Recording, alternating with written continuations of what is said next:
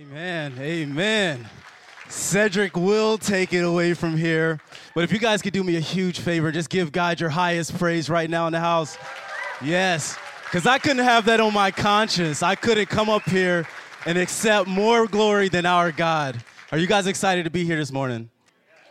I'm truly excited to be here this morning. So as Pastor Aaron said, we have something very special in store. But before we do that, I want to take a second to give honor where honor is due. My name is Cedric, and I have the privilege of leading our creative team here, doing tons of videos, graphics, and anything associated with creative work. And I can tell you this right now, it has been the highlight of my life to serve this church, to serve our community. And I know for a fact that it would not be possible to do it in the capacity that I do it um, if it wasn't for you guys' generosity. It's your giving, it's your tithing that allows not only myself, but the entire staff that we have, Pastor Aaron included, that truly allows us to do what we were called to do, and that's serve the body, serve the church, and really equip you guys to do the work of ministry. So thank you guys. All right, so as they, um, as Pastor Aaron has mentioned and Pastor Tim has mentioned, we have something in store for you guys that we've done before. We've had the privilege of doing it once before, and it was amazing, and we thought it'd be great to bring it back. So what we're doing today is a six-on-six. As you guys can see already, I hope. You know what I'm saying? You can see Carlton. He's our resident eye doctor if you can't see. We have six people on the stage right now. Um, prepared. They've been preparing over the last two weeks to bring you guys something incredible. It's a little bit of their story mixed with God's word and the truth of his love in our lives. And it's just become something that we really enjoy. They've been preparing super hard for this. So I want you guys to be super attentive. I want you guys to do encouraging things as they're speaking like, yeah, that's good. Preach.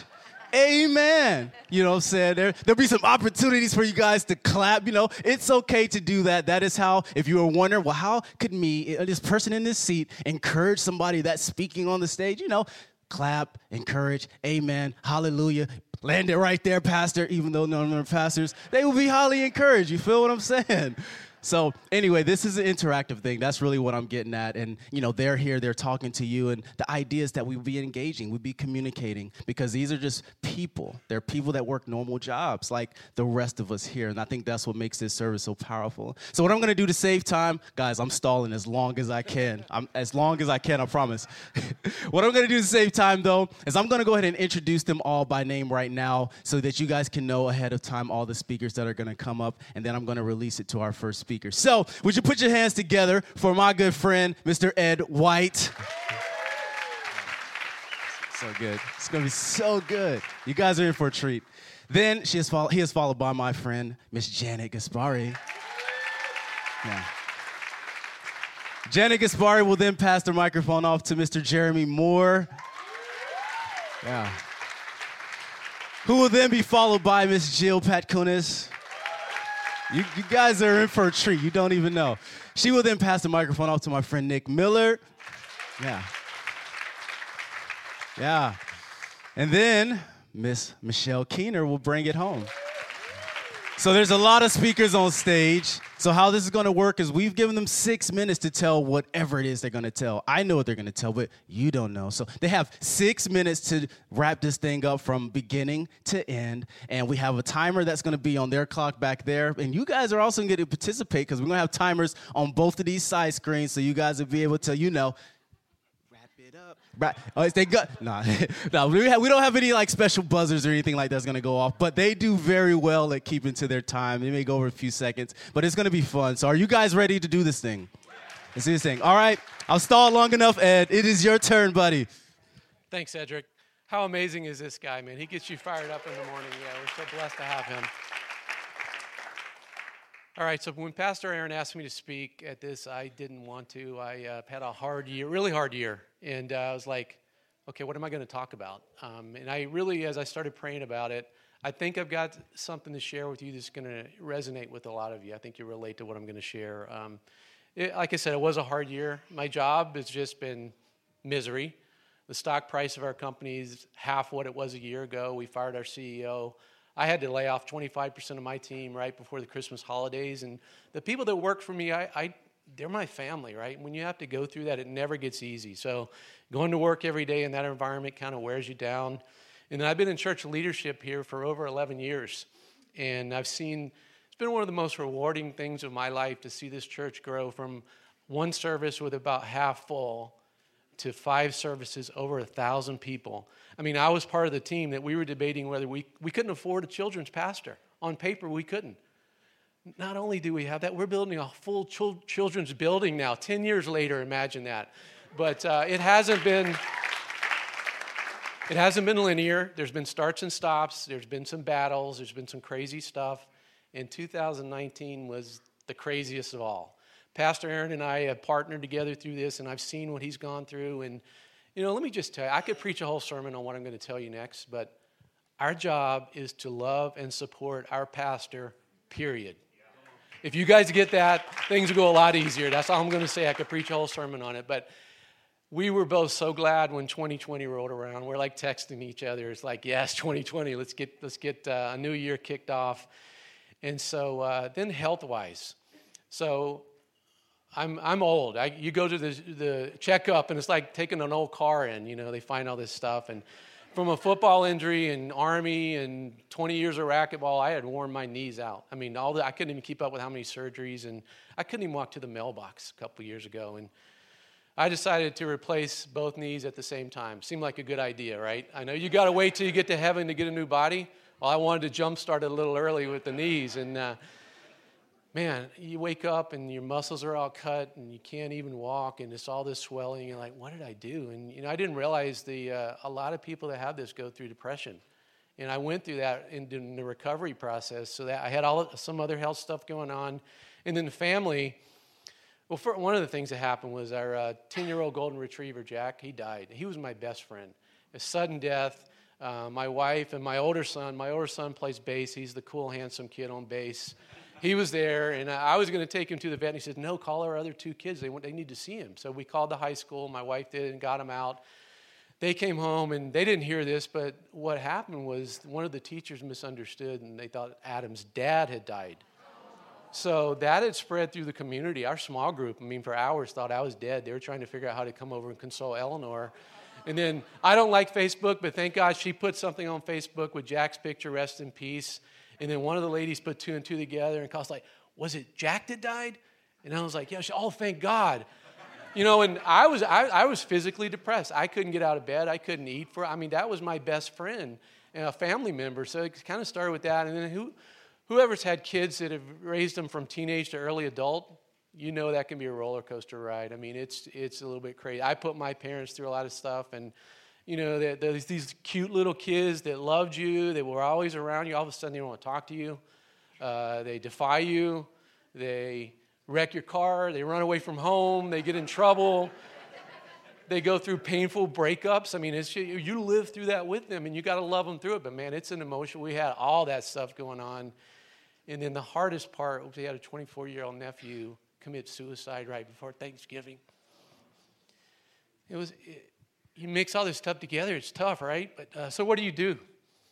It, what do you do when you're going through all these storms and some of them are hitting you all at once? Well, the first thing you do is pray. Pray first, pray often.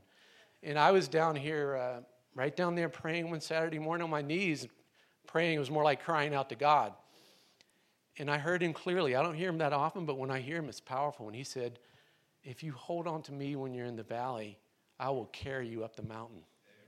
And that was powerful. So prayer, and, and pray for protection. Pray, thank you, thank God in advance because he doesn't fail. He he told me that if it's my will, I will. Think about that. If it's my will, if what you're praying is God's will, he will do it. It may not be on our timetable. It never is, but uh, he will do it. The other thing is stay in his word. So one of the one of the passages I've been meditating on is Matthew seventeen twenty, where Jesus told his disciples, if you have faith the size of a mustard seed, the tip of a pin, you can tell this mountain to move from here to there, and it will move. Nothing is impossible. That's what he tells us in his word. And if you read that over and over, you start to believe it. It builds your faith. And the cool part about faith is it doesn't have to be your faith or how strong your faith is. It's who the object of your faith is in.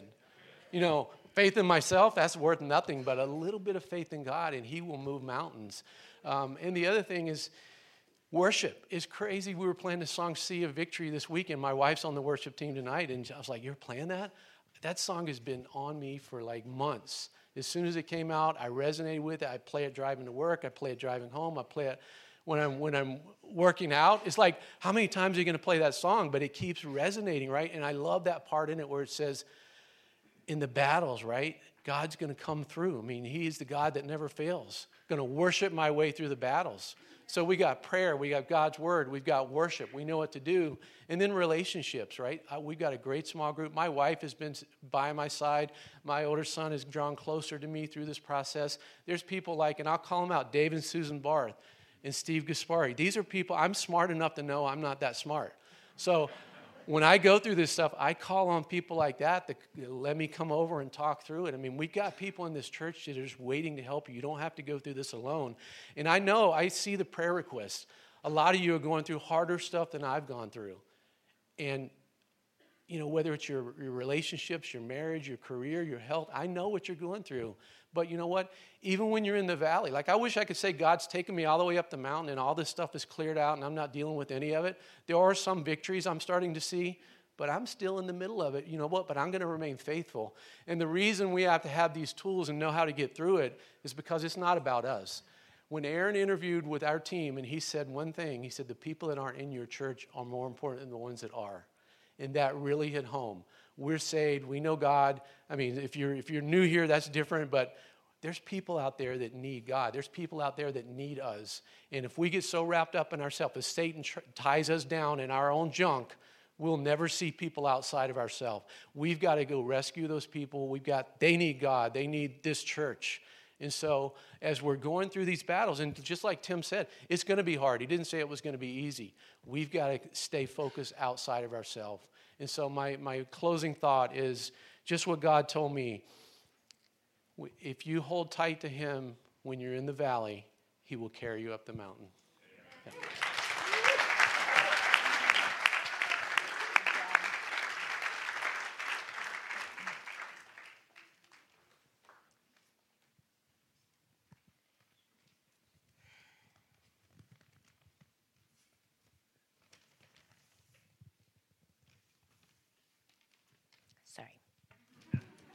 Good morning.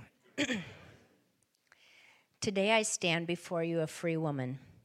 Still imperfect, I walk with the certainty of God's deep abiding love and forgiveness that He has for me. As an early five a.m. riser, I go downstairs, turn the fireplace on, get coffee, and put my earbuds in and listen to my favorite worship songs and thank God daily for His tender mercy and grace that He gives me each day. But the truth is, I wasn't always free. twenty-six years ago, my husband and I were separated for the second time. I was pregnant and very alone. One afternoon, I remember lying on my bed, devastated and scared as what I was going to do. I was afraid for this new life that was being brought into the world in less than ideal circumstances and scared for the four-year-old daughter that we had. I was angry and defeated by my terrible situation, and I was angry at God. And I, I, as I laid there, my Bible at my side, I hit the top of it and said, God, please, please, God, show me something here that reveals who you are to me, God. I am so hurt, God. I am so desperate. Please, God. And quickly, I opened the Bible up to Psalms thirty-four eighteen. He is close to the brokenhearted. He saves those who are crushed in spirit. I could not believe what I read. He said, Janet, I am close to your broken heart, and I will save your crushed spirit. The God, the master of the universe, interview, intersected with me, Janet in Carlsbad, in my ever-desperate need. Have you ever had God speak to you in your darkest moment, when you're face down on the floor and you don't know how to get up? When this hopeful scripture was given to me, I read it over and over again in hopes that I was reading it correctly. I was immediately filled with God's comfort and a hope for me and my children's future. In the days and weeks that followed, I could not stop telling others about how God had spoken to me in that way. You see, while my immediate circumstances did not change, my life did as I looked up to my Father to steady my walk. While I had been raised in the church, I did not have a real, true relationship with Jesus. I was a doubting Thomas, and I was so weary from my situation that I needed Jesus to show me his wounds, and he did when he spoke to me that day. A new hope was re- had replaced my doubt, and slowly I was able to put one foot ahead of the next with Jesus at my side. While my circumstances did not change for years, my life did as I was transformed little by little by God. Along my harried path, my transformation included Christian women and others who walked along my side for years. I could not have done it without you. Ultimately, my husband and I separated three times. We once had a therapist tell us that she had never seen such contempt that two people had for one another. When I went home, I ran to the dictionary. You know, that's what we used to do. And I looked up the word just to make sure I knew what it meant. And trust me, you do not want your marriage defined by that. And yet, in God's timing, he orchestrated an ending beyond human comprehension. God not only healed my broken heart and my crushed spirit, by the grace of God, he transformed my husband and healed our marriage. God transformed Steve into a beautiful, loving husband and father who truly walks with the Lord. He lives his daily amends in the way he loves me, and he honors, uh, loves me and our children. And in also in the way that he conducts himself with other people. Weekly, we get to reflect on the profoundness of the healings as my husband and I lead a Relate small group uh, to married couples, and we recognize our need to continually grow our marriage and not to take for granted God's healing. We see the fruits of this healing in our children's lives, in the lives of our friends and family, and in people that the Lord puts in our path. In the midst of this season, in the last twenty years of being brought out of darkness, we have had to endure painful, challenging seasons, such as my husband's head and neck cancer, and last year my bout with breast cancer. He walked along my side as a bald woman, and I learned that I did not have to lose my joy just because I lost my hair. We got to deal with the aftermath of the separation and the abandonment and the impact and the chaos on the lives of our children when they were young. This was particularly true for our daughter as our son was very young. Yet despite her painful years, it was, it's, it's been so beautiful to see how God has transformed and healed her. She has her own beautiful relationship and loving relationship with Jesus. The dividends it's paying in her marriage and the foundation it sets for our first grandchild is so gratifying to sense and feel the depths of, lo- of God's love, mercy, and grace. In reflection, I now see that while I was in the depths of the valley, um, God ultimately was preparing me for a new season of ministry. I am hopeful that God has and continues to use my life experience and wisdom for his glory. I have the honor and privilege to share in countless women and men's lives, and, and I share in their joys, I share in their sorrows, and ultimately I am able to stand in the gap in prayer for them. Just as Jesus tells us in Matthew eleven thirty, my yoke is easy and my burden is light. When we are tethered together through the love of Jesus, we too help to carry each other's burdens and encourage others to pick up their mat and walk. In Isaiah sixty-one, the Bible tells us, God will bestow upon them a crown of beauty instead of ashes, the oil of joy instead of mourning, and a garment of prayer instead of dis- uh, uh, uh, praise instead of despair. For me and my family, thankfully, he has done just that.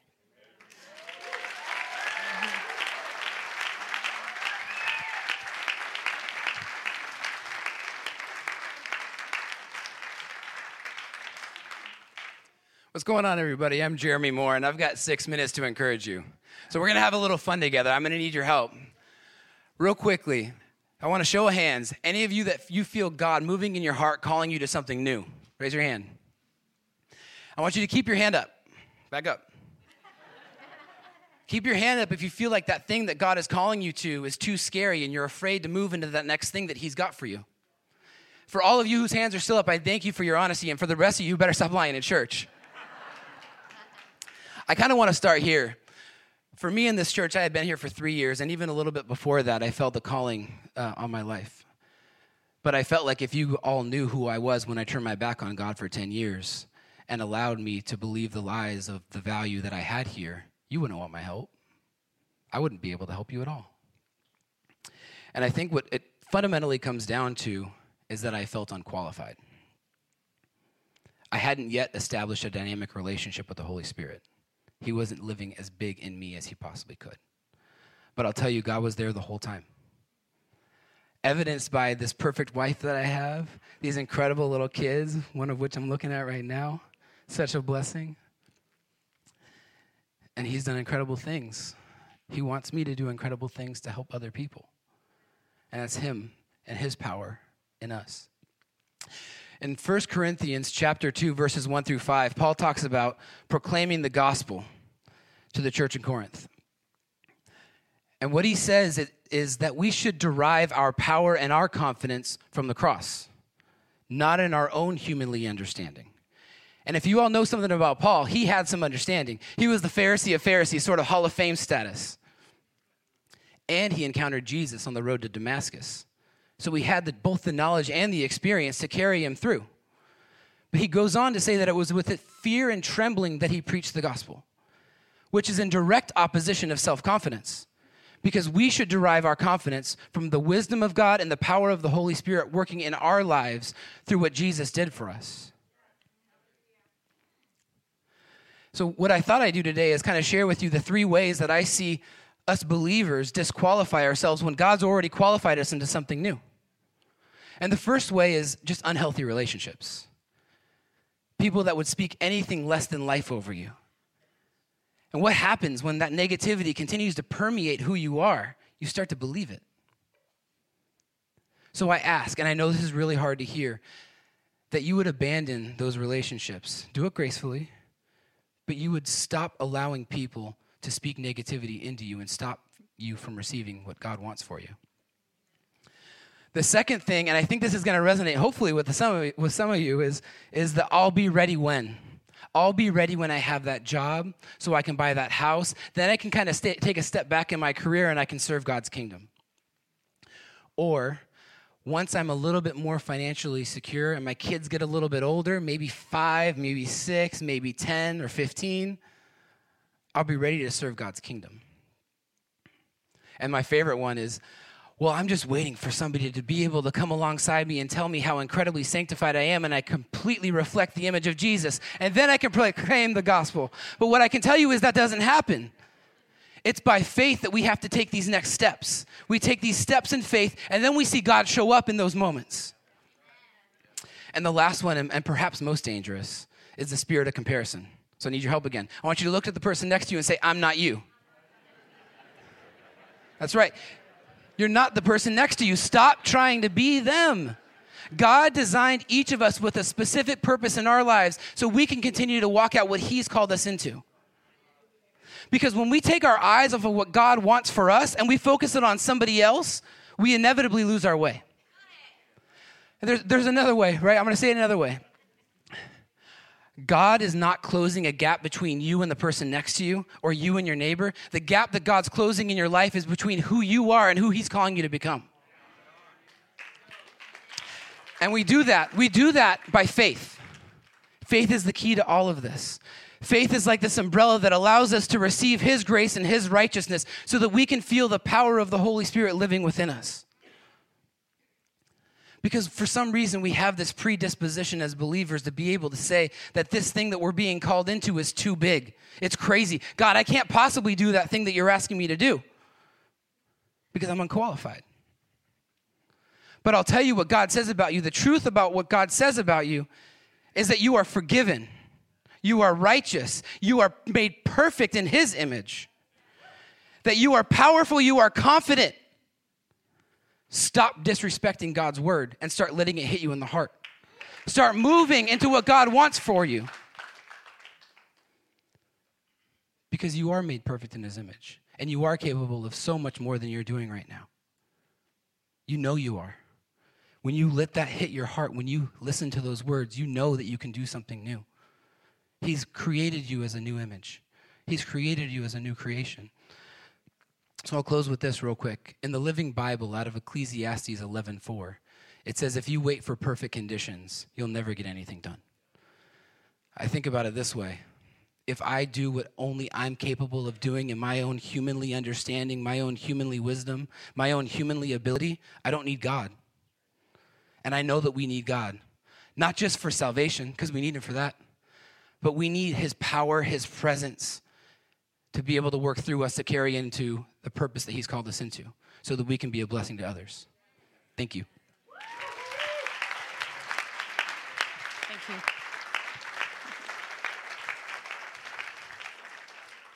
Good morning.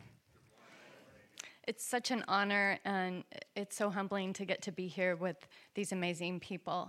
Um, I'm so grateful for this church.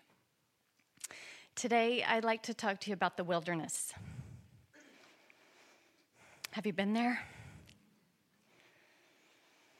Did you know the Bible mentions the wilderness over three hundred times? I think God wants to talk to us about the wilderness. Jesus was there. The Holy Spirit led him there for a time of testing by the accuser. And of course, Jesus, he knew his identity as the Son of God, and he passed every test the enemy threw his way. I was in the wilderness recently, and that was not my experience. You see, the wilderness revealed not much power and a whole lot of weakness in my life. I had a faulty belief system and um, just a completely false identity. Um, what I believed about life was that the pursuit of perfection with the perfect husband, kids with no problems, the perfect house, cars, bank accounts, luxury, comfort.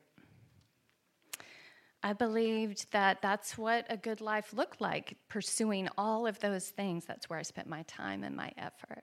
And I didn't realize it, but that's where my identity was found. And then overnight, I found out that my perfect marriage of twenty-two years was not perfect. In fact, it was off the deep end. And my precious husband, he was caught up in the darkness of pornography and sexual betrayal. And my whole world crashed in one moment.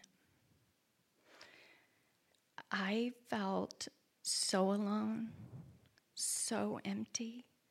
I was traumatized. I was in shock, disbelief. As a woman,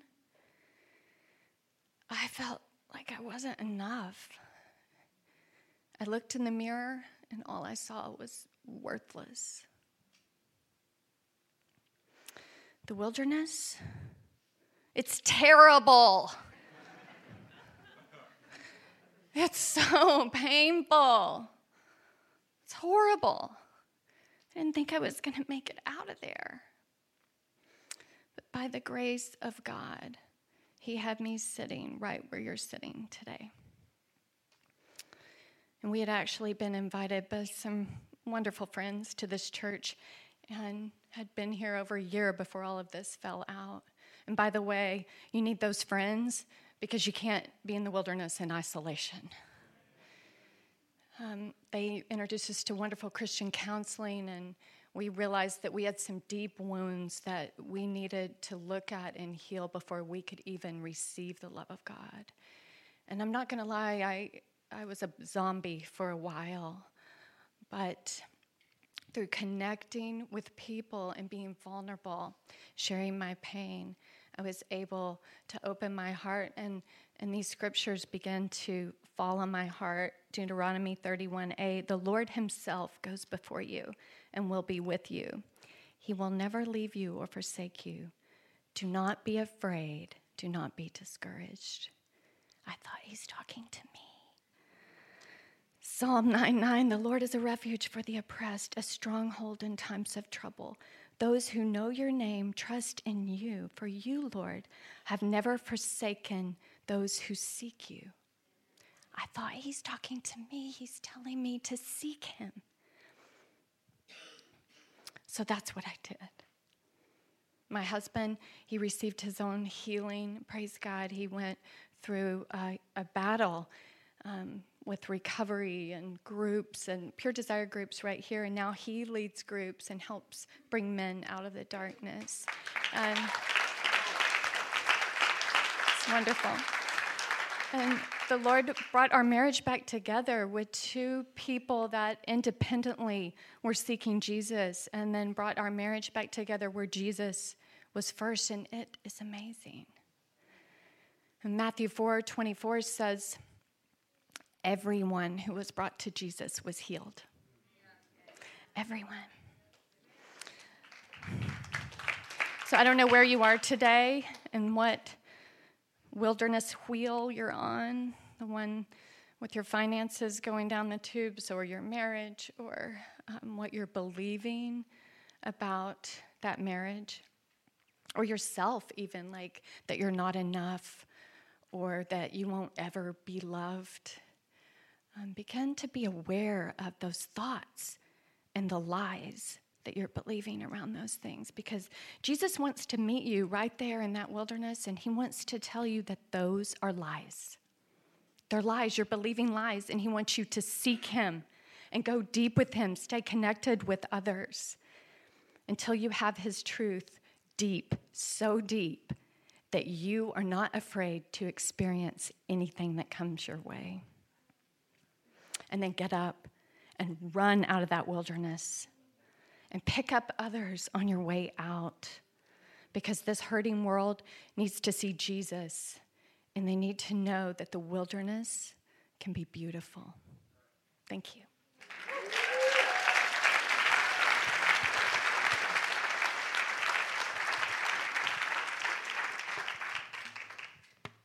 Such an amazing thing. I was living a double life.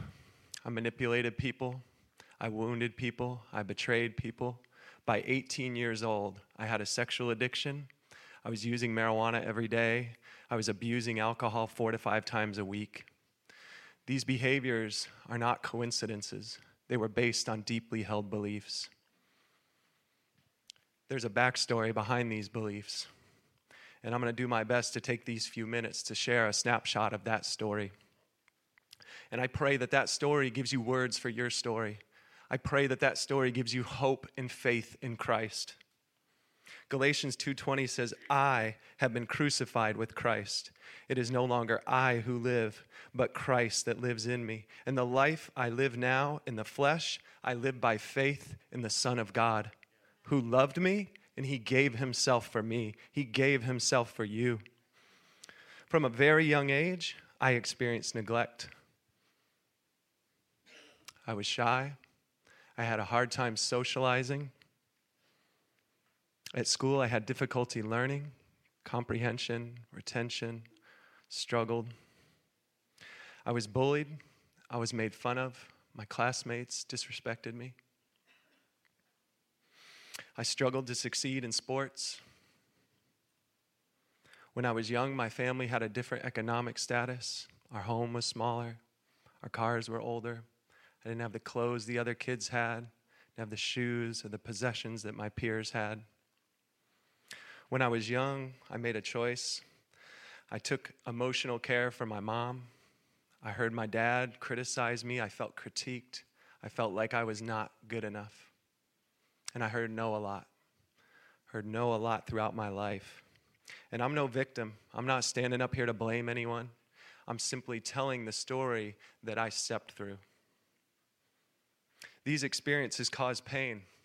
They caused heartache. They troubled me as a young man. There was, there was harm done. And the crazy part is, I would have told you, there's nothing in my past that's affecting my present.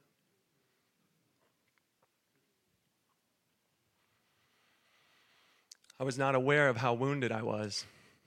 I simply thought, I'm the problem. I just need to get better. I just need to try a little harder. I need to make some better decisions. I'll be okay. I was believing lies. There's something wrong with you. You're different. You don't fit in. You're not good enough. I developed destructive behaviors to deal with the darkness of these lies. That darkness had been destroying my life, and I didn't even know it. And then truth entered in. I came to know Jesus Christ in two thousand nine at age twenty-six. I heard about the love and the forgiveness that the Father wanted to give me, and I wanted to receive it. I wanted to take and, and receive that relationship that I heard people talking about, the pastor and the people in the community I was part of. And here's what I want everyone here to know. If you take away one thing, God loves you. Period. Period. Right where you are, there is nothing you've ever done, or maybe it's what you haven't done. Nothing can separate you from the love of God. There is nothing His grace that cannot reach in and impact. The church became a place where I was fully accepted, even though I wasn't accepting myself.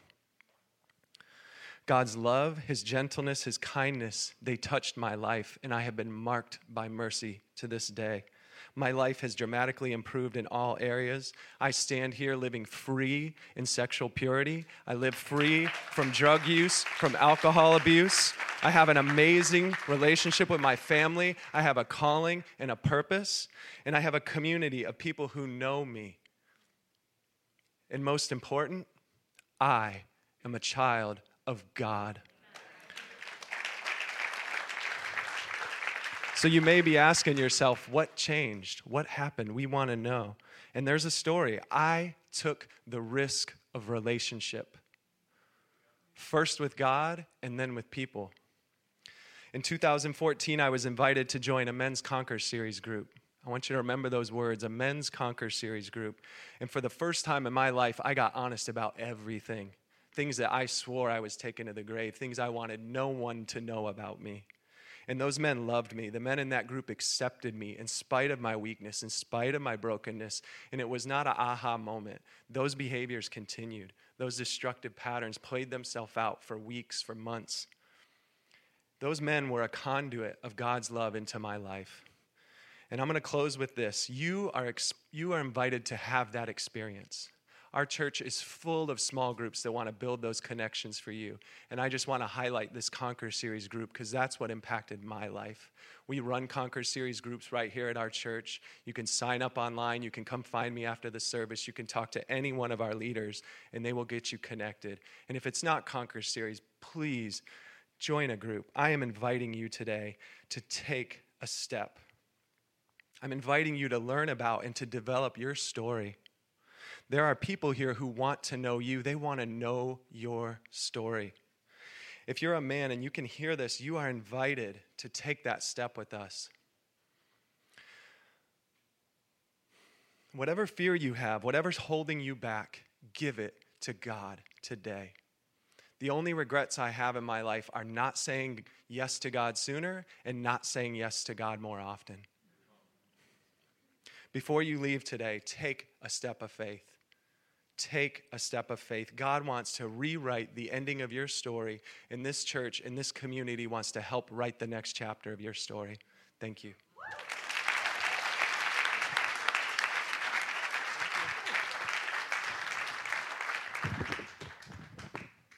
Ooh, that was good.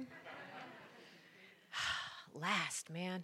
So good morning, Coastline. Have you guys been blessed so far today? All right. Let's see if we can finish strong. So if you have been following along in our one-year Bible reading plan, a few weeks ago we were in the book of Exodus. And at the end of the book of Exodus, the Israelites are building the tabernacle for the Lord. Now, God had given Moses very specific instructions for how to build the tabernacle, like down to the cubit, right? And so in Exodus chapter thirty-six, verse two, it reads, "Then Moses summoned Bezalel and Oholiab and every skilled person to whom the Lord had given ability and who was willing to come and do the work." And it was the phrase, "who was willing," that jumped out at me as I read through it this year. So I went back one chapter, And in Exodus thirty-five, the Israelites are bringing all the resources they need to build the tabernacle. So they're bringing the gold, they're bringing the bronze, the goat hair, the ram skins, you know, all the stuff that you stock in your pantry, right? And so all the Israelites who had the goat hair and the Israelites who had the skill and were willing saw their offerings received by the Lord and used to build a place where his glory would dwell. But what's interesting is the presence of the word willing implies that there were Israelites who were unwilling. Otherwise, the text might have said something like, all the Israelites brought their goat hair to the tabernacle, but it was only those who were willing to do it. And that got me thinking, how often are we today unwilling to bring, even if we know that what we have will be lovingly received by God and used for his glory according to his plan and for his purpose, still we hesitate? Why? Maybe we worry that what we have isn't all that special, or it feels like it isn't big enough. Or maybe God couldn't do a whole lot with our skills or our talents or whatever it is we have to bring. And so we hesitate. But here's what I want to tell you. And this is the encouraging part. So if you're taking notes, write this down. There is nothing insignificant in the hands of God. Can I say that one more time? Because some of y'all didn't write it down. There is nothing insignificant in the hands of God. God created the universe out of nothing. There was God and there was nothing. God spoke and there was everything. So imagine what God could do with your talent. Imagine what God could do with your time. Imagine what God could do with your prayers, your skills, or your gifts if you are willing to bring them to him. Now, you may be saying, hey, Michelle, that sounds great for all these people over here who have some shiny, pretty, nice things to bring. I got a lot of junk in my closet. Well, what if you bring God your junk? What if you bring God your past? What if you bring God your mistakes? What if you bring him your regrets, your brokenness, your hurts, your illness, your marriage, whatever it is? What if you bring that to God? Lay it in his hands. Let him shape it and mold it and turn it into something glorious. Amen? Amen. All right, that's good so far. But here's the thing. God won't use what we don't give. He's not a thief. He's God. God will only use what we lay in his hands. And here's the thing, is God didn't ask the Israelites to bring him stuff they couldn't give. The tabernacle wasn't made out of Kevlar because the Israelites didn't have Kevlar. God wants to use what you already have. If you will bring it to him and trust him with it, it will become a place where his glory will dwell. Amen? So you can trust God with your pain. You can trust God with your dreams. Our deepest wounds and our biggest hopes can all become a place where his glory will dwell if we lay it in his hands. Amen? So today, I just want to close with a quick word and say, if you haven't yet laid your life in God's hands, if you haven't yet accepted the gift of salvation that Jesus Christ won for you on the cross, would you be willing to do that today?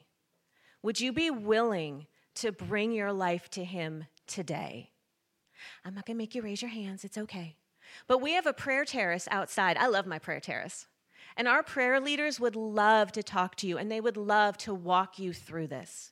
Because if you bring your life to God, if you lay it in his hands, your life will become a place where his glory will dwell. Amen? Amen. Amen. All right. I finished early. I get a gold star. God bless you, Coastline. Wow. Man. thirty, thirty seconds to spare. Would you guys make some noise again for all of our speakers as they are dismissed? Yeah, yeah, yeah. You guys can go down. Yeah. That was amazing. Wow. As I said before, th- there's there's two reasons why I think we really love this um, this message that we bring uh, well now you know once a year. It's because one, it shows us that again we are ordinary people, people that work regular jobs. My friend Michelle's an author. We got some accountants, some cloud data technology experts, just sharing the love of God in their lives.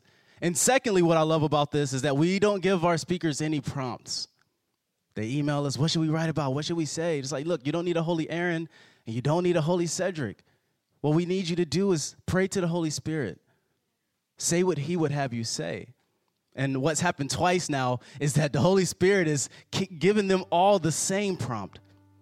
And what I love today is they talked about faith. And they talked about a very specific faith. Specific, specific. Very specific faith. The faith that requires us to walk daily. And so when I was sitting there, God gave me this really cool analogy, and I hope you guys get it. You know, like sometimes when God downloads stuff, you're like, I got to share this with everybody. So I, want, I, I thought about faith in the two concepts in which I think we understand it at first, and then the concept that I think God wants to get us to, right?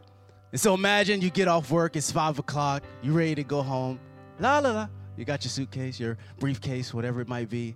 You get inside your car, you're driving down the five, north or south, depending on where you are. You got the radio blasting. You're in your own world, right? You're in your own world. You're beelining to your house, jamming if you like me. You listen to the radio. Making my way downtown, racing fast as I'm homebound. Y'all know, is that all? Okay, I know y'all. Okay. Right. You're just in your own world. You're in your own world, right? And if, you, if you're familiar with the five, traffic is going to stop eventually. Like, not slow down. It's going to actually stop. And if you're not paying attention, you're going to be in a situation that you can't get out of. And I think that's our introduction to faith. Jesus, take the wheel. I'm in this situation that I cannot get out on my own. Take it. We close our eyes and we hope for the best. I don't know what's going to happen. Am I still alive? Right? And we are, we are in situations where we need Jesus, we need God to actually perform a miracle. We need him to pick our car up, our vehicle up, our motorcycle, bicycle if you're in North County. We need him, we need him to pick it up, move it in front of everything that is in the way so that we can continue on our journey. And I think that's okay. I think that's our introduction to faith. That's kind of what we understand it because, right, we live our own lives and then we, we call on God when we need him. That's, I think, what our understanding of Christianity is a lot before we really understand the heart of God.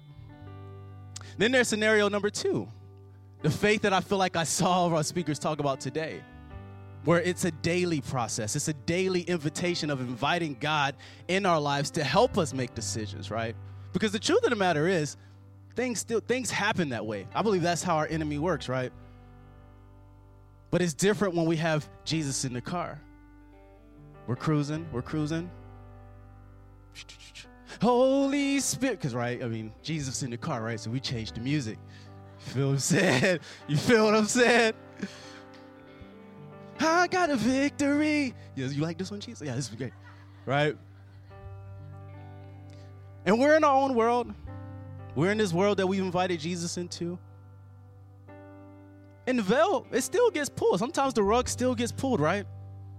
We look up and, wow, my marriage is not what I thought it was. My husband's been living a double life. We look up and, wow, this drug addiction, this pornography addiction is way worse than I thought it was. This alcoholism, way worse than I thought it was. I'm getting fired from my job, from something I thought I had under control. And we may have this initial reaction to do the same thing. Jesus, take the wheel. And it's like, great, I've been, I've been waiting for you to ask me to do that, but we're going to take this wheel together. So he says, son, daughter, put your hand back on the wheel. Put your foot on the brake. Slow down. Shift lanes. Go outside today and talk to that guy, Nick, and ask him how to get into a Pure Desire class. Go outside and talk to our buddies over at the financial booth. Get on this path to financial freedom, right? And we take steps with God. We deal with forgiveness step. Wow, burdens lifted. Now I can deal with this next step of refinding finding joy again in my life. A joy that is unspeakable, a peace that is unspeakable, where I can come to this understanding that I may lose my hair to breast cancer, but that doesn't mean I lose my joy. That doesn't mean I stop living. That doesn't mean that my life is over. It means I draw closer to God, and I keep joy, and I keep pressing forward into the freedom and the victory that God wants us to live today. I hope this made sense, you guys. I was sitting over there, I was like, Lord, that is so dope. I'm going to share that. So anyway, thank you guys for coming today. Listen, listen. Yeah, yeah, we give him glory. We give him the glory. All right. So I'm going to close this in prayer, and then we're going to have our worship team come up and close us in a song of worship. But what I want you guys to do right now, usually in our in our notes, we usually have a section at the end that says, what is the Holy Spirit saying to you? Because, again, you don't need a holy Cedric or holy Aaron or holy anyone. You need the Holy Spirit. You need him to make this stuff real to you. You need him to identify what your next step is. And what my prayer is, whether it be receiving him as your Lord and Savior, dealing with freedom, dealing with shame, dealing with pain, guilt, financial, whatever it may be, my prayer is that you would have enough courage to take the first step, that you would have enough strength to take the first step, that you would have enough humility to see that you do have a problem and that you don't have to live in it, that there are steps you can take to live free today. So would you close your eyes with me? Father God, we thank you. We thank you that your love is so reckless in how it pursues us, that you would send your son Jesus to give his life on our behalf so that we could live heaven on earth. That's so amazing. We don't have to endure to the end. We don't have to just hold on until Jesus returns, but that he can return right now in our lives as the Holy Spirit, the personhood of the Holy Spirit that would allow us to then step by step, live in victory. So I pray right now, Lord, that your Holy Spirit is speaking to people right now, that he's speaking to them and empowering them to take their next step. Because the tr- here's the truth. There are going to be people that take their next step today. Maybe five, maybe fifty, but someone's going to take their next step today. All because six people chose to take their next step some years ago. And so the truth is this. There are people depending on you to take your next step. There are people right now that are going to continue to live in the bondage that they're living in right now until you take your next step. Because they may never step foot in here to hear our friends that spoke today. They may never take a foot, take a step inside these doors to hear me or Pastor Aaron or anybody up here speak, but they will see you at work. They will see you at the water cooler. They will see you at the grocery store. They will see you at the park, play date. They'll see you. And you will have an opportunity to share what it looked like when you took your next step and how you live in freedom and love every single day. We thank you, Jesus, for your Holy Spirit. In Jesus' name we pray. Amen. Amen.